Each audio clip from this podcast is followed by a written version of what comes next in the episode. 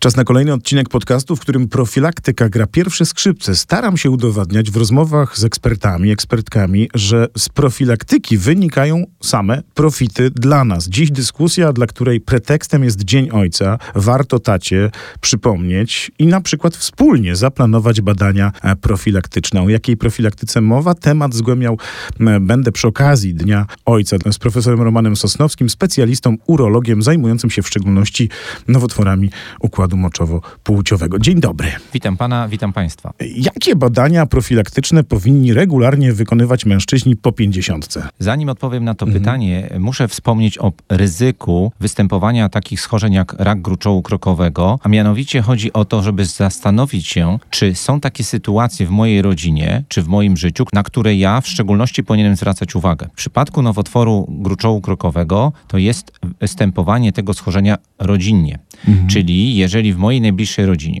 mój ojciec, brat, wuj chorowali lub chorują, a w szczególności jeżeli zachorowali w młodym wieku lub ta choroba doprowadziła do śmierci w młodym wieku u tych osób, to mhm. ja jako mężczyzna jestem bardziej obciążony tym nowotworem. A w związku z tym, po pierwsze, spójrzmy w naszą rodzinę, czy występowanie nowotworów w naszej rodzinie. Po drugie, w ostatnim czasie badania naukowe przyniosły nam informację, że nie tylko patrzymy na płeć męską w najbliższej rodzinie, ale również i w ogóle na występowanie nowotworów, między innymi nowotworu piersi, nowotworu jajnika czy nowotworu trzustki u kobiet, bo wiemy, że mamy pewne zaburzenia, nazwijmy to szeroko rozumiane genetyczne. Głównym przykładem jest to zaburzenie związane z genem BRCA2, które to jeżeli występuje wśród kobiet, ono również może występować u mężczyzn w danej rodzinie, a to z kolei może prowokować występowanie raka gruczołu krokowego w bardziej agresywnym e, przebiegu, we wcześniejszym e, przebiegu, czy w trudniej leczącym się schorzeniu, jakim jest rak gruczołu krokowego. Reasumując,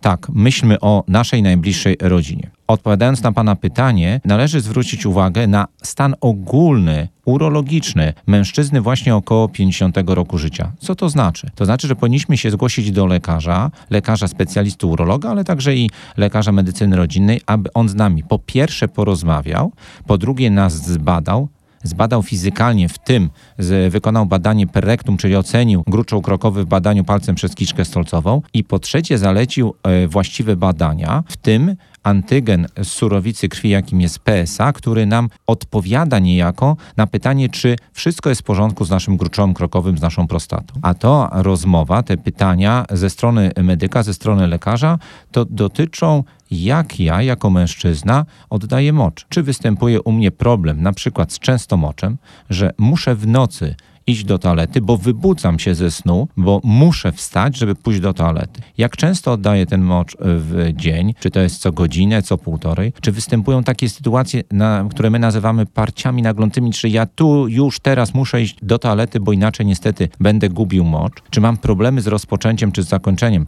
oddawania moczu? To jest wiele pytań, one są dosyć szczegółowe, ale one nam bardzo dają jasny i czytelny obraz, jak mężczyzna, nazwijmy to, jest zdrowy pod względem urologicznym. Mhm. Nie wstydźmy się, od razu powiem, w tym takim przeglądzie urologicznym tego badania, jakim jest badanie per rectum. Bo to jest, proszę zwrócić uwagę, po pierwsze proste badanie, po drugie tanie badanie, a po trzecie, a może najważniejsze, dające lekarzowi dosyć czytelny obraz, wyobrażenie o budowie gruczołu krokowego, o jego symetryczności, spoistości, czy inaczej mówiąc, czy mamy podejrzenie jakieś w kierunku raka gruczołu krokowego. Ale to badanie to także ocena wielkości prostaty, o czym wspomniałem wcześniej, czyli czy mamy do czynienia na przykład z łagodnym powiększeniem gruczołu krokowego, czyli to jest najczęstsze schorzenie e, dotyczące tego narządu. Powiedział pan profesor trochę o tych badaniach profilaktycznych. Był także wątek objawów, częstomocz, tak rozumiem, to jeden z objawów, który może być dla nas e, niepokojący. Na co mężczyźni po 50 roku życia jeszcze, jeżeli chodzi o objawy w tym kierunku urologicznym, powinni zwrócić uwagę? Bardzo ważnym objawem, który niekoniecznie jest związany z rakiem gruczołu krokowego, ale w ogóle z problemami układu moczowo-płciowego jest krwiomocz. Ja przedstawiam to swoim pacjentom w ten sposób. Bądź czujny i reaguj na sygnały, które daje ci twoje ciało. A jednym z nich jest właśnie krwiomocz, czyli mocz w kolorze czerwonym. Jest to objaw różnych schorzeń, ale dla nas najbardziej niebezpiecznym schorzeniem to właśnie nowotwory układu moczowo-płciowego. Najczęściej dotyczy to nowotworów pęcherza moczowego, nowotworów górnych części układu moczowo, moczowego, czyli nerek, ale także i w bardzo rzadkich przypadkach raka gruczołu krokowego. Czyli jeżeli wystąpi u mnie mocz w kolorze czerwonym, krwiomocz, nie mogę zrzucać tego na karp tego spożywania pokarmu, na przykład buraków przed jakimiś kilkoma dniami, tylko powinienem być czujny, powinienem zareagować, powinienem zgłosić się na pewno do lekarza, wykonać serię badań, w tym badania ultrasonograficzne, w tym badanie cystoskopowe, czyli wziernikowanie e, pęcherza moczowego i tak dalej. To jest ważne, aby nie bagatelizować takiego objawu. Szczególnie, że prawdopodobieństwo zachorowania na raka prostaty, jak rozumiem, rośnie wraz z wiekiem. To jest naukowo udowodnione. Jest coś takiego jak jakiś taki szczyt zachorowań, ten moment w naszym życiu, kiedy musimy szczególnie na to uważać? Zapytał się pan, e, czy mężczyzna w 50 roku życia powinien przyjść do lekarza i na czym będzie polegało to spotkanie. Rak gruczołu krokowego jest związany z wiekiem, czyli ryzyko zachorowania wzrasta wraz z wiekiem. Szczyt zachorowania występuje w ósmej dekadzie życia. Ale my chcemy z mężczyzną już w tej piątej dekadzie życia się spotkać,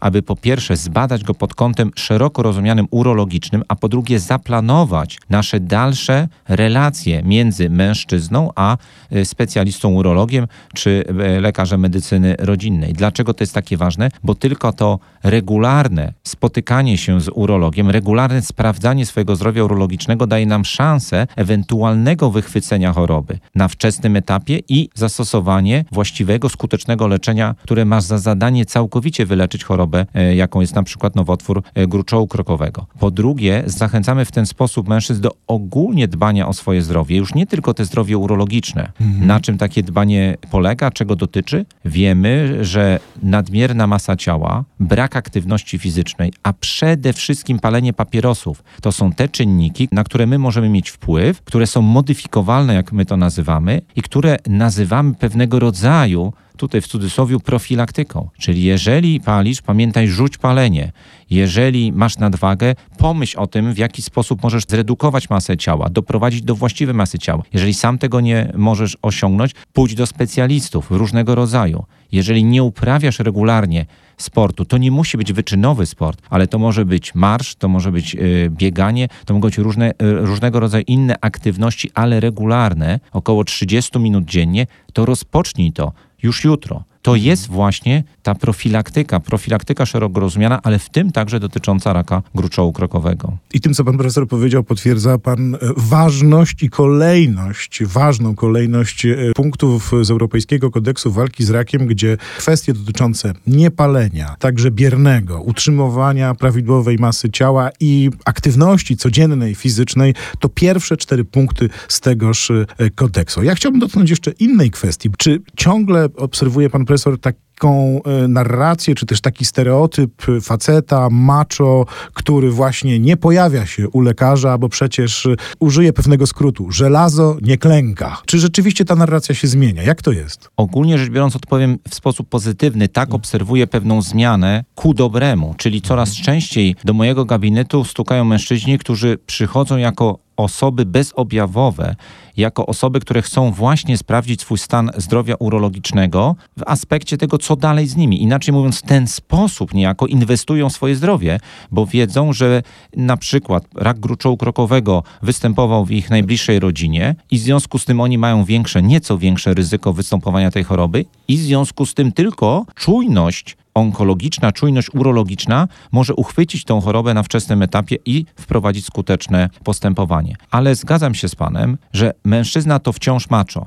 Ja bym powiedział może inaczej, nie żelazo, nie klęka, ale mhm. użyłbym określenia, że facet ma zadania przed sobą do wykonania. To są dla niego priorytety w życiu. Czasami jest to praca, kariera zawodowa, czasami jest to zarabianie pieniędzy, czasami jest to realizowanie jakichś hobby i on myśląc o tym mówi, nie, choroba zaprzepaści mi szansę realizowania tych moich celów. Po co będę chodził do lekarza, a nóż mi znajdzie chorobę, a nóż to będzie choroba nowotworowa, a wówczas dostanę jakieś leczenie, chemioterapię i tak dalej, i tak dalej. To może na wszelki wypadek nie będę chodził. Ja wtedy odpowiadam w ten sposób. Mężczyzno, jeżeli idziesz do bankomatu na przykład, chciałbyś tylko i wyłącznie wyjmować pieniądze, to się nie uda. Musisz niejako w tym swoim życiu, w tym swoim bankomacie wkładać raz na jakiś czas coś. To coś to jest zdrowy tryb życia, właściwa dieta, aktywność fizyczna, ale to coś, to jest także kontakt ze służbą zdrowia, kontakt z, urolo z urologiem. Dzięki temu będziesz się cieszył zdrowiem również w kolejnych dekadach swojego życia i dzięki temu będziesz mógł realizować te swoje wymarzone cele, czy to zawodowe, e, czy to e, prywatne. Na szczęście widzimy zmianę, nazwijmy to w tym szeroko rozumianym świecie męskim, ku dobremu. Zdarza mi się, a jestem lekarzem, którym jest po 50 roku życia, że na spotkaniach towarzyskich rozmawiamy również już bez wstydu, bez skrępowania mhm. o cudzysłowie prostacie, czyli o tym, jak wygląda moje zdrowie urologiczne. To dobrze, jeszcze dużo pracy przed nami, przed nami medykami, ale przed też takimi instytucjami jak państwa, państwa radio, bo tylko dzięki takiemu społecznemu przekazowi musimy odczarowywać. Odczarowywać to, że spotkanie z urologiem to nie jest nic strasznego, to nie jest nic bolesnego, to jest inwestycja w swoje zdrowie, w swój czas w przyszłości. Dlatego też rozpoczynając naszą rozmowę użyłem tego słowa o wspólnych badaniach profilaktycznych, trochę metaforycznie, ale to jest ważny element, y, dlatego że mam wrażenie, że czasami pójście syna z ojcem, dorosłego syna z ojcem, albo pójście żony z małżonkiem e, może być ważnym też doświadczeniem wspól, wspólnego zmierzenia się ze sprawą, która może być dla mężczyzny trudna. Poruszył Pan tutaj kilka bardzo ważnych kwestii, do których my w szczególności ostatnio przywiązujemy bardzo no, dużą wagę. Po pierwsze, mężczyzna idąc do urologa, co tu dużo mówić, jest w dużym stresie. To wynika z tego, że e, rozmawiamy o intymnych e, problemach, wykonujemy badanie intymnych części ciała i takie wsparcie osoby bliskiej, czy to właśnie syna, czy partnerki, jest niezmiernie ważne. Po drugie, jeżeli mamy do czynienia z podejrzeniem, czy już rozpoznanym e, rakiem na przykład gruczołu krokowego, niezmiernie ważne i niezmiernie cenne jest to, aby bliska osoba była obok e, pacjenta bo pacjent jest zdenerwowany, często nie pamięta jakie komunikaty jakby do niego trafiają, co ma do wykonania w najbliższej przyszłości i właśnie ta bliska osoba e, go bardzo wspiera. Na mhm. początku e, pytał się Pan o profilaktykę. Tutaj również, gdy mężczyzna pojawia się z kimś bliskim, ta profilaktyka, na przykład redukcja masy ciała, na przykład zaniechanie czy zaprzestanie natychmiastowe palenia papierosów, często może być wsparte przez najbliższych, przez syna, przez partnerkę, przez małżonkę, przez dziewczynę. I tutaj bardzo my zachęcamy do tego, aby ktoś, kto jest bliski mężczyźnie, towarzyszył e, mu na spotkaniu z lekarzem. Oczywiście my w czasie intymnej rozmowy, w czasie badania intymnego, poprosimy daną osobę o opuszczenie gabinetu na ten czas, aby zachować tą intymność, tą staranność, nazwijmy to, kontaktu między lekarzem a pacjentem. Ale wtedy, kiedy rozmawiamy o przyszłości, rozmawiamy o zaleconych badaniach i tak dalej, zachęcamy do wspólnej rozmowy. I hmm. ostatnia rzecz. W dzisiejszych czasach bardzo często to pacjent podejmuje decyzję o y, tym, co dalej, jeżeli chodzi o swoje zdrowie, dlatego że mamy do wyboru kilka metod, nazwijmy to równoważnych pod kątem skuteczności onkologicznej, skuteczności prowadzenia właściwej e, terapii, właściwego leczenia. I tutaj pacjent, mężczyzna może być zagubiony. On również i w takiej decyzji potrzebuje wsparcia najbliższych. Czy to jest wybór na przykład między leczeniem operacyjnym a radioterapią, między leczeniem systemowym takiego rodzaju lub innego. Zachęcamy do bycia z mężczyzną do bycia z chorym, właśnie aby wspomóc go również w tych decyzjach dotyczących przyszłych losów terapeutycznych. Gdzieś cały czas y, ten strach jeszcze dotyczący no, tego spotkania, mam wrażenie, podskórnie towarzyszy y, tego typu rozmowom. E, to uściślimy jedną rzecz. Czy mężczyźni częściej zapadają na choroby nowotworowe? Są jakieś badania, takie en masse, które by to pokazywały? W przypadku y, problemów uroonkologicznych tak. Po pierwsze, gruczoł krokowy, prostata to jest narząd, który występuje tylko u mężczyzn. Mhm. I nowotwór tego y, narządu, nowotwór y, gruczołu krokowego jest najczęstszym nowotworem w Polsce, na który zachorowują mężczyźni. Mhm. W związku z tym to jest poważny problem z punktu widzenia epidemiologicznego, czy nazwijmy to takiego makromedycznego, makroopieki zdrowotnej w Polsce. Nowotwory takie jak rak pęcherza moczowego czy rak y, nerki również częściej występuje u mężczyzn. Być może jest to związane właśnie z paleniem papierosów jako czynnikiem ryzyka, bo więcej mężczyzn statystycznie pali niż kobiety. Nowotwór jąder, nowotwór zarodkowy jąder dotyczy tylko i wyłącznie e, mężczyzn. Dotyczy mężczyzn w drugiej, trzeciej, czwartej dekadzie życia. Jest to rzadko występujący nowotwór, ale nowotwór z kolei, w którym to mężczyzna poprzez samo badanie i zareagowanie w przypadku, kiedy konsystencja jądra jest nieprawidłowa, czyli zgłoszenie się w trybie natychmiastowym do lekarza, może niejako uchwycić tą chorobę, w bardzo początkowym etapie i my jako medycy możemy wprowadzić naprawdę bardzo, bardzo skuteczne leczenie onkologiczne, które na koniec uwalnia chorego od e, nowotworu jądra. Podsumowując, tak, mężczyźni częściej chorują na nowotwory układu moczowo-płciowego niż e, kobiety. Wynika to z wielu elementów, czynników ryzyka. Bądźmy wspólnie czujni, my mężczyźni wraz z naszymi najbliższymi. To podsumujmy teraz jeszcze, na co mężczyźni powinni zwracać szczególną uwagę co może być dla nich takim elementem niepokojącym. O kilku tych czynnikach powiedzieliśmy, ale chciałbym, żebyśmy to jeszcze podsumowali. Gdy mężczyzna ma około 50 lat, powinien zgłosić się do lekarza specjalisty urologa w celu sprawdzenia zdrowia urologicznego. Ono będzie dotyczyło objawów, które związane są najczęściej z krwiomoczem, czyli mocz w kolorze czerwonym. To jest bardzo niepokojący, bardzo ważny objaw, który nie powinien występować. Zaburzeniami w częstości oddawania moczu, czyli zmuszania się do wstawania e, w nocy przez wybudzanie się, częstego oddawania moczu w dzień, czy problemów z rozpoczęciem czy zakończeniem e, mikcji i rozmowy na temat najbliższych w rodzinie, czyli czy występuje w mojej rodzinie wśród e, osobników płci męskiej mój tata, wuj, brat, nowotwór e, gruczołu krokowego, ale i inne nowotwory u kobiet, tak jak rak piersi, jajnika czy trzustki. Bądźmy czujni w aspekcie swojego zdrowia, bądźmy świadomi tego, co się dzieje w naszej rodzinie, prowadźmy właściwą dietę, właściwą aktywność fizyczną, bo wiemy, że te elementy odgrywają istotną rolę właśnie w profilaktyce chorób nowotworowych układu moczowo-płciowego. Może więc przy okazji Dnia Ojca, a to ważny symboliczny dzień, uda się namówić wam, waszego tatę, mężczyznę, na to, by